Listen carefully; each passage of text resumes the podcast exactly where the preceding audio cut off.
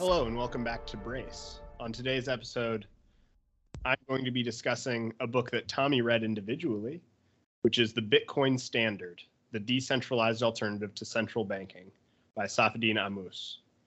So Tommy, what made you read this book? Well, Paul, glad to be here again on a wonderful Thursday evening. I chose to read this. I was gifted it as a present for Christmas back in 2021.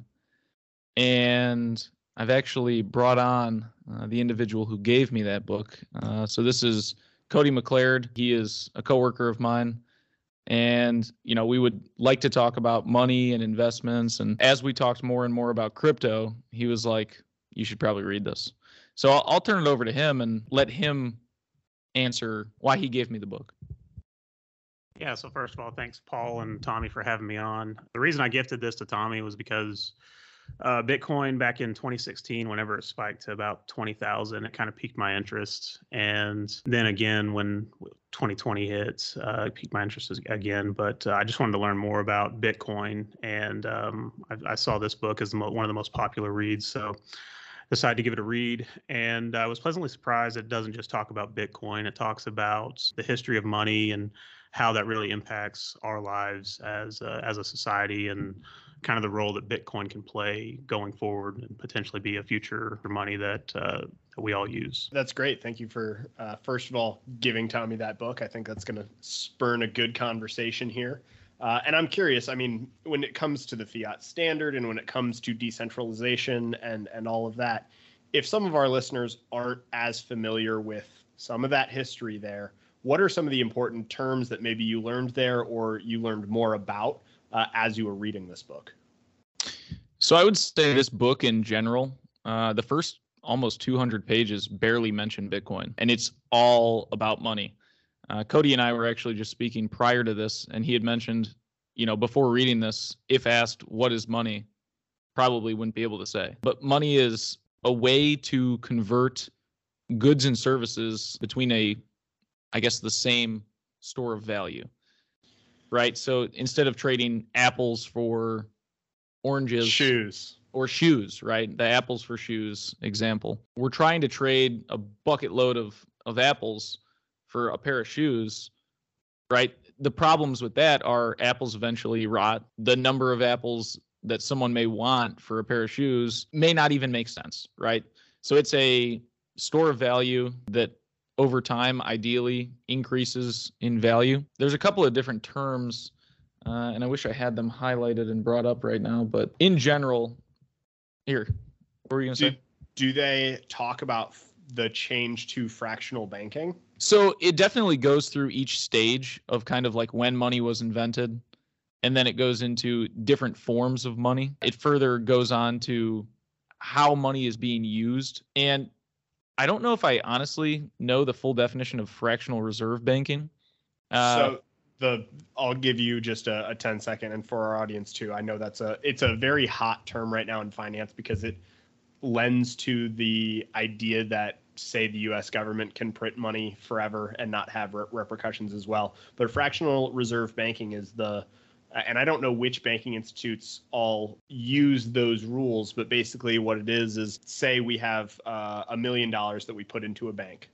The bank is allowed to loan out 900,000 of those dollars. And then if, say, I put in the $1 million and then, Tommy, you get a loan for $900,000, but you get that loan and you put it in a bank, that bank can then loan out 810,000 of those dollars again.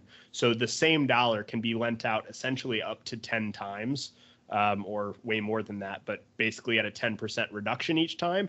And that means that the total debt actually can very much outweigh the total actual dollars in circulation in the United States and in a lot of the Western countries, I know is how it's set up. And I'm not the one that read this book, right?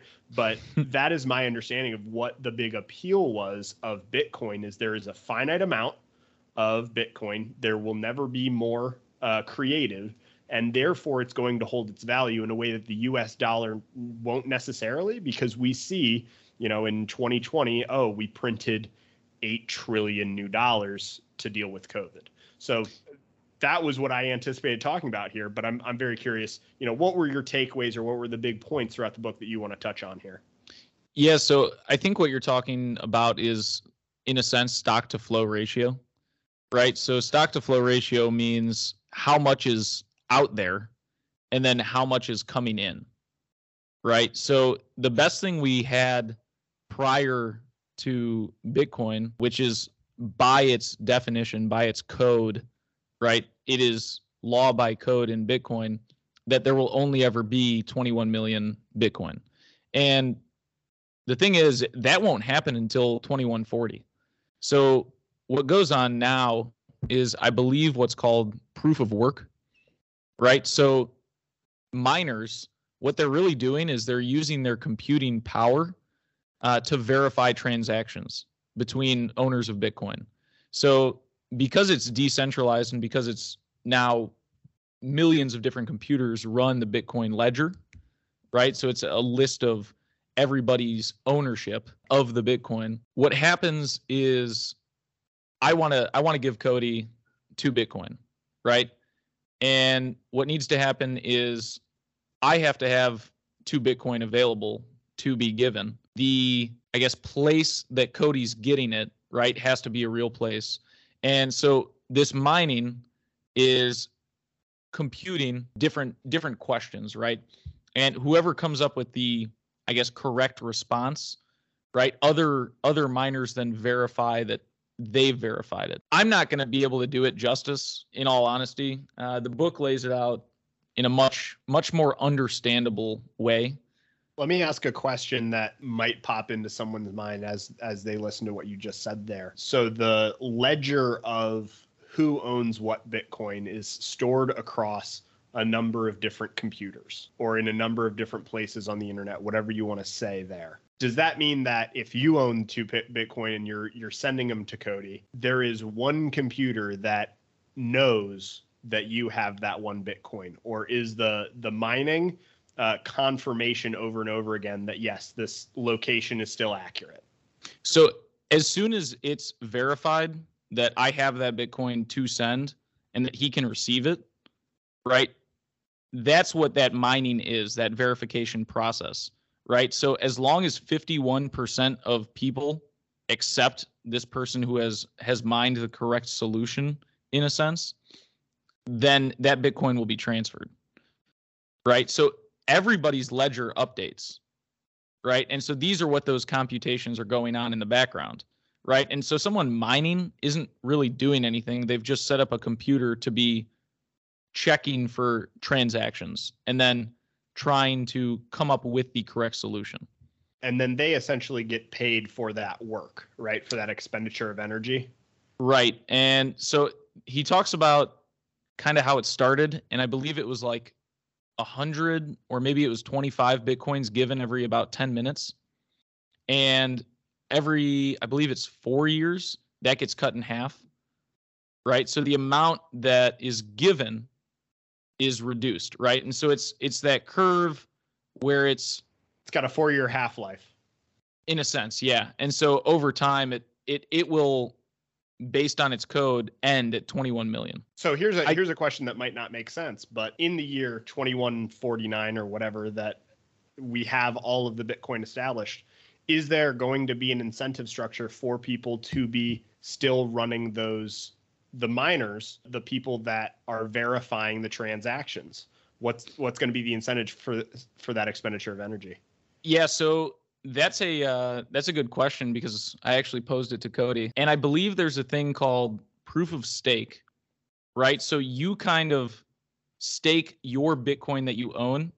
And as people are verifying transactions, right, in order to keep Bitcoin up and operational, right, and to allow transactions, I'm putting my Bitcoin at stake to essentially help pay in a small bit, right? So Bitcoin is also divisible by, was it 1/100 millionth approximately? Yeah, it's a Satoshi, right? What's that called? Satoshi. Yeah, one Satoshi, I think, is 1/100 million. But so the mechanism that Tommy's talking about is called proof of stake, which is what a lot of the newer blockchains are using because it's less energy intensive. But one of the things that I've read about is whenever we do get to that point, you're right, Paul, what is the incentive?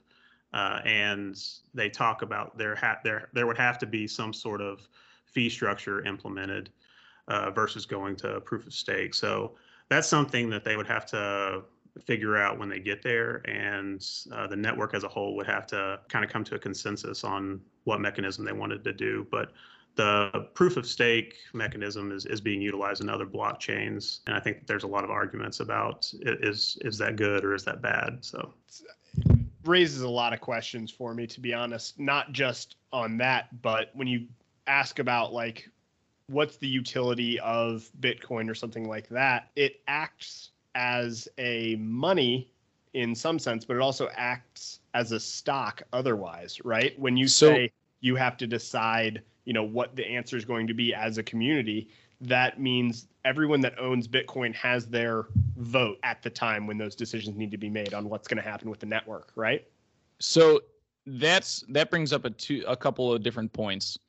So they've tried in the past what's called a hard fork, where someone wants to actually change the code of Bitcoin. So instead of making it divisible by 100 million, make it divisible by even more than that. Or instead of each Bitcoin being, I think it's somewhere like 8 megabytes of literal, I guess, space, right? Now it's, you know, increase that to 16. But this causes other issues. And there's this thing called status quo bias, where most people are just going to stick to what's going on, because the threat of switching over, right, and making that hard fork, usually you won't get enough people to actually hop on board to make it worth something. The other thing you brought up was money starts out, right? Anything that becomes a money starts as a store of value, right? So right now, Bitcoin can't be a money just because it's so volatile. Right. By the time I transact with you an amount of Bitcoin, the price could have changed by thousands of dollars. Right. Because it takes some time. Right. And I don't mean to take us off of Bitcoin, but honestly, most of the book is about money. And that's why I would recommend it to people who want to learn more about money, about investments. I think that this was a better economics study than what I learned in college. Well, I'm curious as well how it relates to what we read about in Sapiens, because I know that had a good history of how money worked in the world. You know, when you talk about a store of value, that's what I think about, is I learned a lot, it felt like, in that book in regards to the history of money. What were some of the big takeaways, I'll ask kind of again, if you had two or three things? Say I'm a 21-year-old who is learning about investing, who's, you know, just starting a real full-time job now. What can this book give you that's going to be of significant benefit?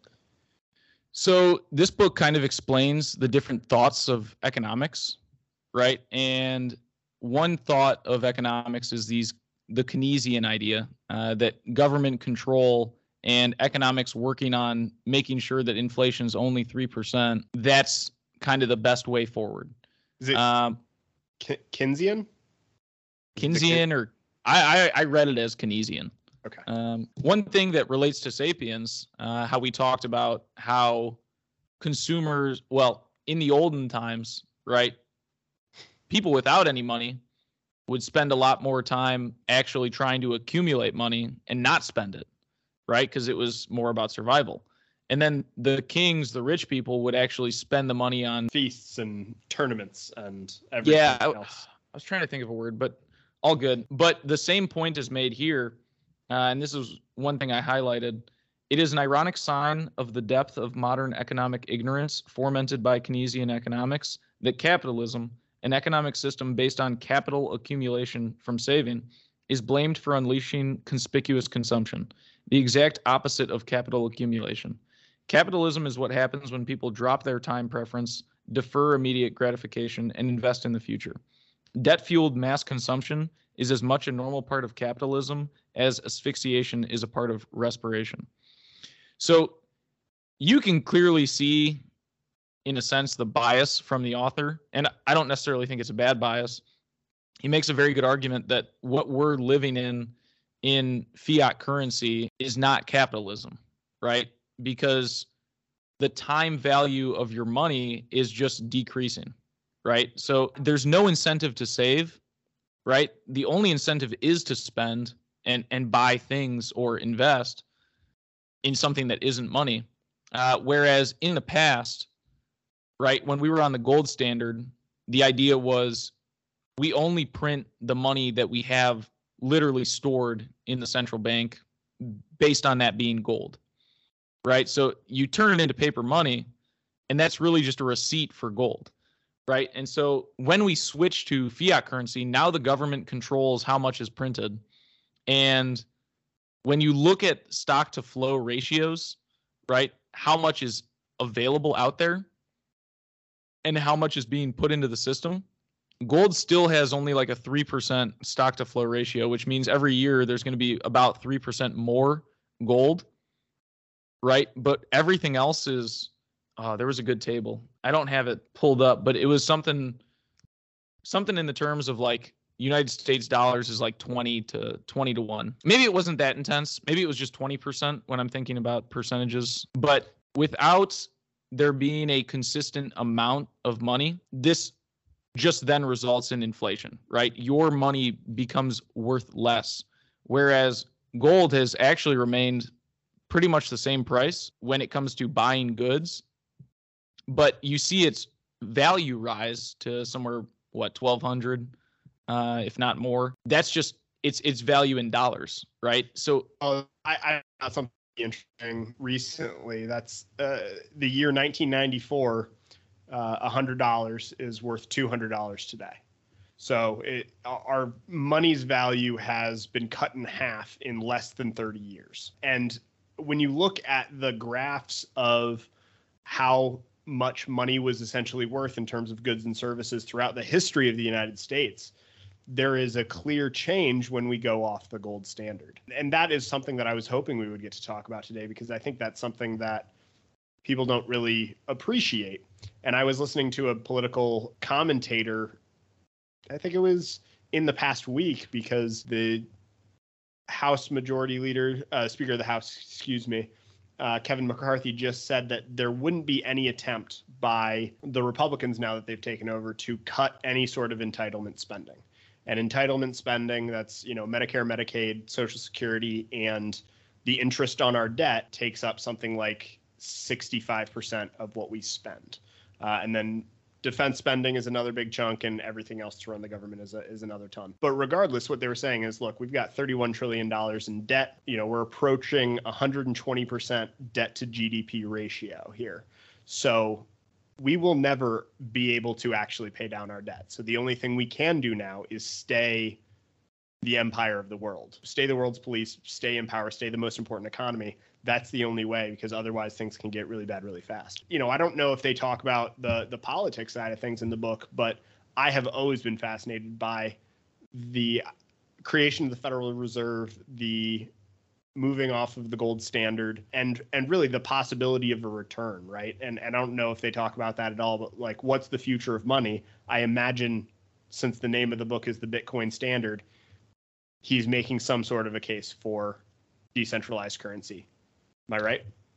So the thing about Bitcoin is, because the stock to flow ratio is fixed, right? As long as there isn't a hard fork, it will always gain in value. Not right now when it's volatile, but the more people that buy and hold and want to use it, the value is going to go up.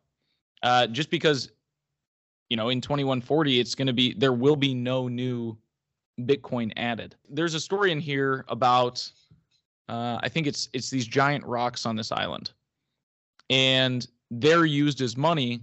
And instead of them being moved from person to person, essentially there'd be almost like a sign on these rocks that say this is owned by whoever, right? And if someone wanted a house, right? Okay, I'm going to exchange my giant rock for this house, right? And so they would gather up the entire village, gather up everybody, and say, this rock is now owned by this individual. So I guess what I'm trying in essence to say is that that's what Bitcoin can do, but it can be moved a lot faster, right? The ability to transfer and have transactions is a lot faster in this way, right? So the ledger that keeps a list of who has ownership of what Bitcoin, everybody has access to that. You could pull up a computer right now, start running the Bitcoin ledger, and you would have who owns what. And you don't know exactly who it is because you have almost like a code name. It's really a wallet destination, right? Like I could have 50 different wallets that each have a little bit of Bitcoin, and you don't know how much I have. Correct. Go back to your original question because I think I've hit it in a weird way. No, you're fine. I don't remember necessarily what my original question was, but I can give you a different question. One of the criticisms that sometimes I might hear about cryptocurrencies, decentralization, all of this is there is nothing backing it up, right? The only thing that allows Bitcoin to have any value is that you tell me it has value and I believe you. The case for fiat currency, and this might not be the most well-articulated case, but it's what comes to mind right now, is the reason that I keep American dollars in my wallet is because the United States government has said that this is legal tender for goods and services. And if I'm in trouble with the law, if I'm in trouble with anything like that, I know that that money can get me out of that situation, and to whatever degree it can. Also, the government enforces everything in life, right? So if there's something that someone else isn't giving me what I'm due, I know that if it was in US dollars, the US government can come and have my back and say, nope, because of this agreement, you are owed this amount of money, right? So who polices Bitcoin? I think the answer to that is, oh, we all do.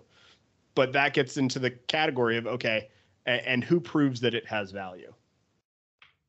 So the proof of value, you're actually turning energy, right? So what this mining is doing is it's converting electrical energy into a store of value, right? So the cost, right? People oftentimes worry about, is Bitcoin a waste of energy, right? To put it in a different way. But is it really environmentally damaging is one of the ways that I've heard it asked. But that's kind of the point, right? You're turning energy. That's what it's backed by, right? It's turning energy into a data, right? Into a ledger, right? So you're converting that energy into data in order to back it. All right, if Cody chimes in. Absolutely. So Paul, I think to your question about what's backing it, the same can be said for gold, right? So all things considered, gold is a rock. It has value because we as a society say it has value. Bitcoin is a network. It only has value if enough people say it has value. So I think the argument that we say that the US dollar has value because it's backed by the government isn't necessarily true. I think that our system in the US is the best system that we have in the world. But if you look at some of the other smaller countries around the world. I think Lebanon just recently lost 90% of their currency. That was a pretty recent one, right? So whenever that happens, people lose trust in that currency, and ultimately that currency is what will die out because it gets inflated. Yeah, and I recognize that the reason that even though we are inflating our currency, that we haven't lost the trust and lost values because the U.S. government and the U.S. military, like if I go and I bring my U.S. dollars into Europe or into the Middle East or into Asia, there are a lot of countries where I can still get products and services for those U.S. dollars. That's not true of any other currency in the world. If I bring a euro to Australia, they're going to look at you funny. But the fact that the U.S. government has the presence around the world that it does, that's what I'm saying allows it to have the backing and the belief in the currency. And maybe I'm coming to that from a bad angle, or maybe they talk about that in more nuance in the book that I'm not understanding. And I'm definitely. So in 2009, when Bitcoin was started, I think it started and it wasn't used for money up and until 2009. The total USD value transacted was zero. In 2017, it was 375,590,943,877. So when we talk about, is it backed by something? It's backed by all these people who believe it to be a currency. That's what I said, right? Right.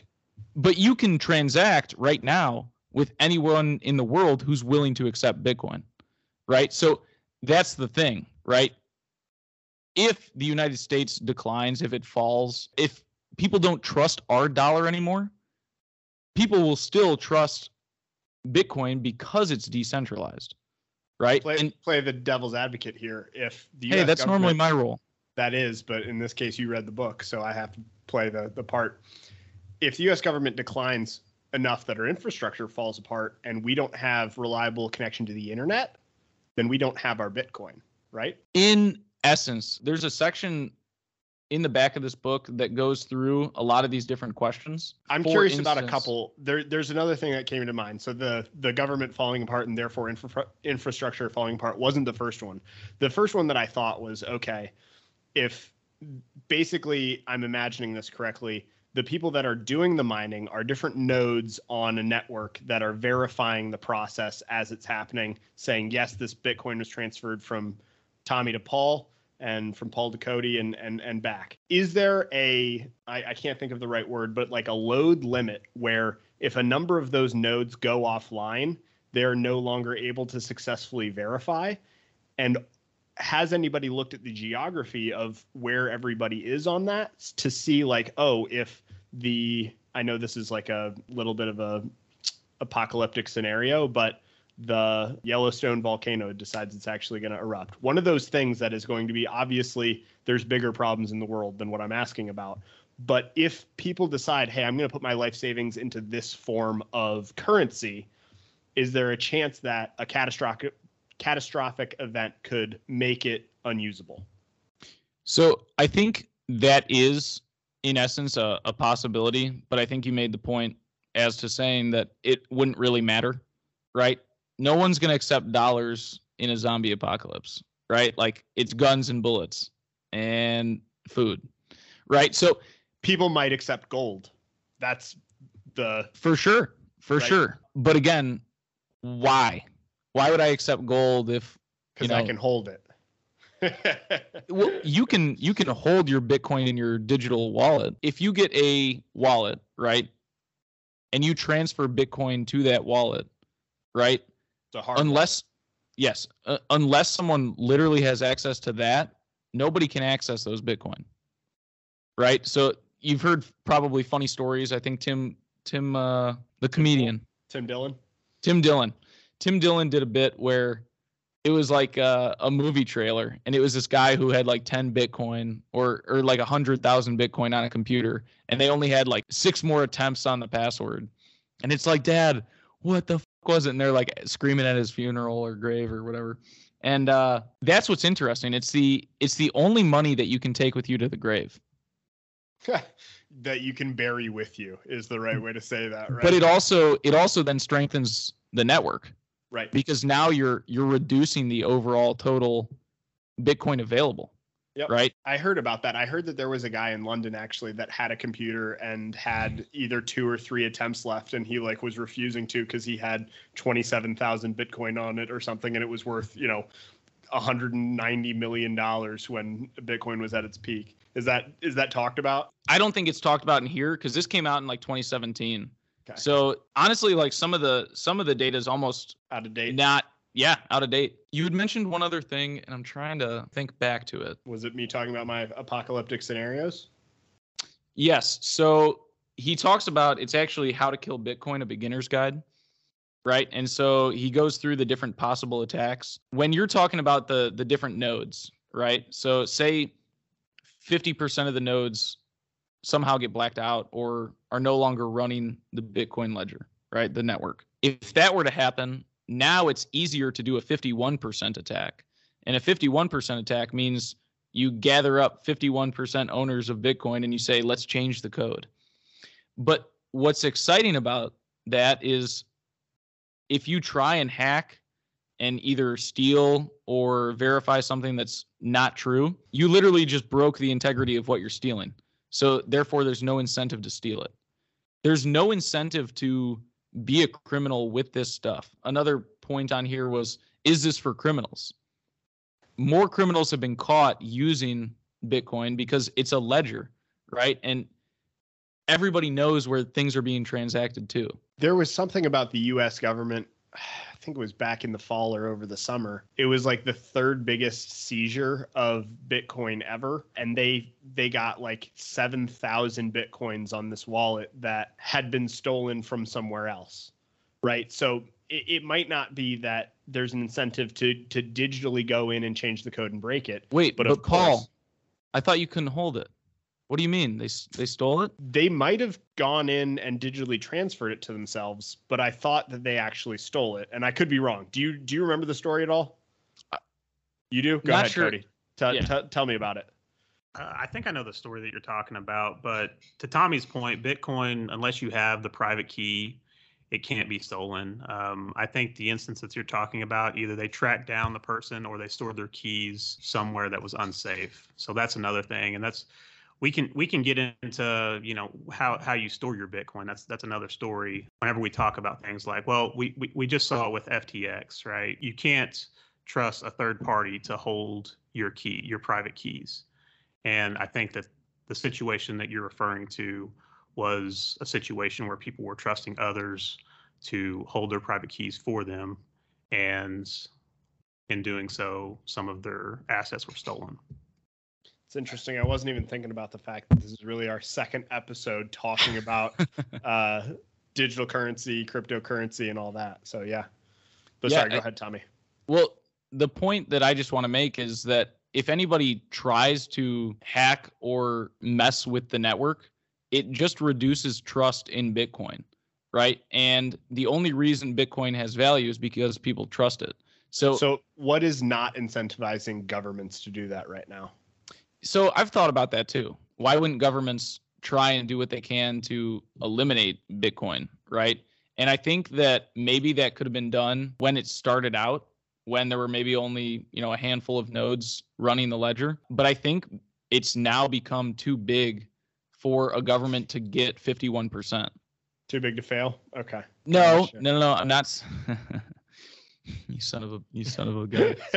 Well, I have a couple of questions about that. So you say 51% is required. The creator, he has some fake name that people Satoshi Nakamoto. Yeah, because we don't actually know who he is. Correct. So we just gave him a Japanese name. Seems slightly racist to me, but hey. No, that was the, I think, what code name that he used? So that was the pseudonym that he used whenever he was interacting with people on different chats. On Discord? Okay. Well, yeah, so he started the network on a Discord, right? And he used a pseudonym, Satoshi Nakamoto. And he wrote a white paper, and that was his name. I think a lot of people will agree that it's multiple people. It wasn't just one person.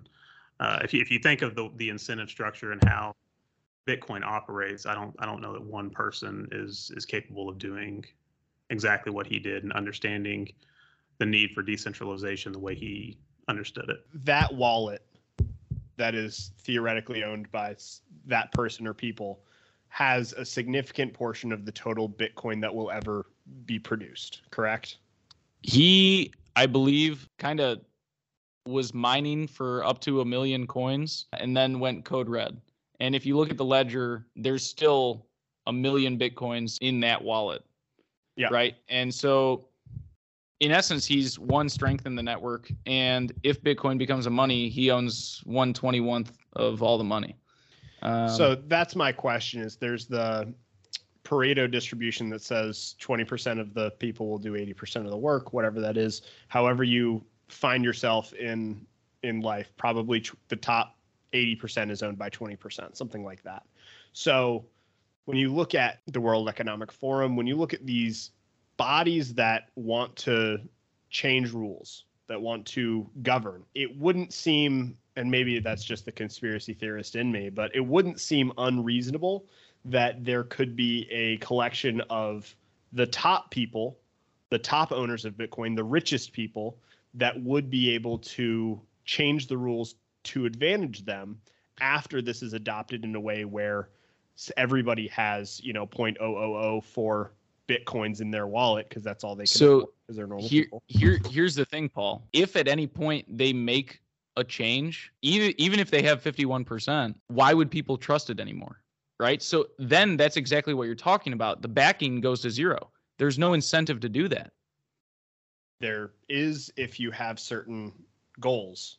So if your goal is to make everyone poor, get everyone to invest into a currency that you then manage to eliminate the need for and the trust in. Are you talking about Rick and Morty when he turns the value of one of his... the units into zero of the units, changing one to a zero? Yeah, so, that's a little bit what I'm saying. Honestly, Paul, it's probably past my knowledge. Yeah, right. And I'm just throwing things out there. I'm basically trying to get you to steel man the argument for Bitcoin, because as someone that, you know, was very interested, I think, like you were, Cody, especially in 2020 when all this was happening, and the development of theoretically Web3 and NFTs and some of these ways, smart contracts, all of these were things I was very curious about and I wanted to understand more, because if you can imagine being back in 1997 and knowing that, okay, there is going to be a internet bubble, but there's also going to be an entire new section of the economy that's going to take up most of the economy, and that's going to be the internet. It said, oh, are we at another stage of development here where there's going to be a new way that people interact with each other, serve each other, connect with each other, and there's going to be huge opportunity here? So I didn't know if that was gotten into at all, if you guys see a future with that. And we've been talking for a while, so I do want to say, like, if you have something that you would want readers to know before reading this book, let me know what that is. Yeah, so I'll just do my closing thoughts, and then I'll let Cody do his closing thoughts. But I think this is a book for anybody that wants to create wealth, whether you do it with Bitcoin or gold or other sort of investments. It's good to understand what money is, right? You're storing value, right? The ability to transact it. It's an economics course in a book, right? And yes, it's detailed and it's not the easiest read, but if you want to understand how history or how money was created, what its uses are, and where we're currently at, I think it's a must read. Cody, I'll give you the stand for any final thoughts. Yeah, so I got a lot of final thoughts, but I was taking notes throughout some of the questions. I guess my final thought for this podcast is, and this is what I enjoyed so much about this book, was they talk about the rabbit hole, right? So going down the Bitcoin rabbit hole, and I feel like this started me on that path. So a lot of the things that we've talked about, that you guys have talked about in this podcast, are things that I've came across after reading this book and really questioned whether or not Bitcoin was a viable investment option, and could it potentially serve as the money of the future? I don't know that we'll know that just yet, but I think for a money to become the money of the future, it has to start off as volatile. That we can't just migrate to some new form of money without any hiccups. So yeah, I think that's my closing thoughts. Mm. That's awesome. Thank you, Tom. Or I'll let both of you answer this as well. What do you give the book out of 10? I think its applicability is good for almost everybody to just, you know, don't even read the chapters on Bitcoin. You know, forget that. Like, yes, I think it's good knowledge to understand, and especially if you're looking for different investments, but read it for the first 150 pages. Read it so that you understand what money is and how it's important. I think I'm going to give it an 8, just a straight 8. Straight 8. It is. It's difficult. It's not the easiest thing to pick up and read, but there's a lot of intelligent history and wisdom about money in this book. So that's what I'll give it. Awesome, Cody. What's your rating? I was going to say a lot of the same things Tommy said. It's not an easy read, but I enjoyed learning about Bitcoin and the history of money and where it could possibly go. So I agree with Tommy. I'd give it an 8 as well. I enjoyed the book. It was just it was not the easiest read. Thank you for coming on and joining us and discussing the book and your recommendation of it. This was, once again, The Bitcoin Standard, the Decentralized Alternative to Central Banking by Saifedean Ammous, and I apologize to him for butchering his name. And thank you very much for listening. Give us a follow and all of that. We appreciate it. If you have any books that you suggest either Tommy or I or both of us read, leave a comment on this episode on Spotify. We will read those, and we'll see if we can get those books in quick from other listeners. So thank you and have a great day. Bye. We ask you to follow us on Instagram at brace.22. Paul's Twitter is at paulfrombrace. And be sure to email us at brace22@protonmail.com. Please leave us a 5-star review wherever you are listening, and send to a friend if you found value in this discussion. Thanks. We appreciate it.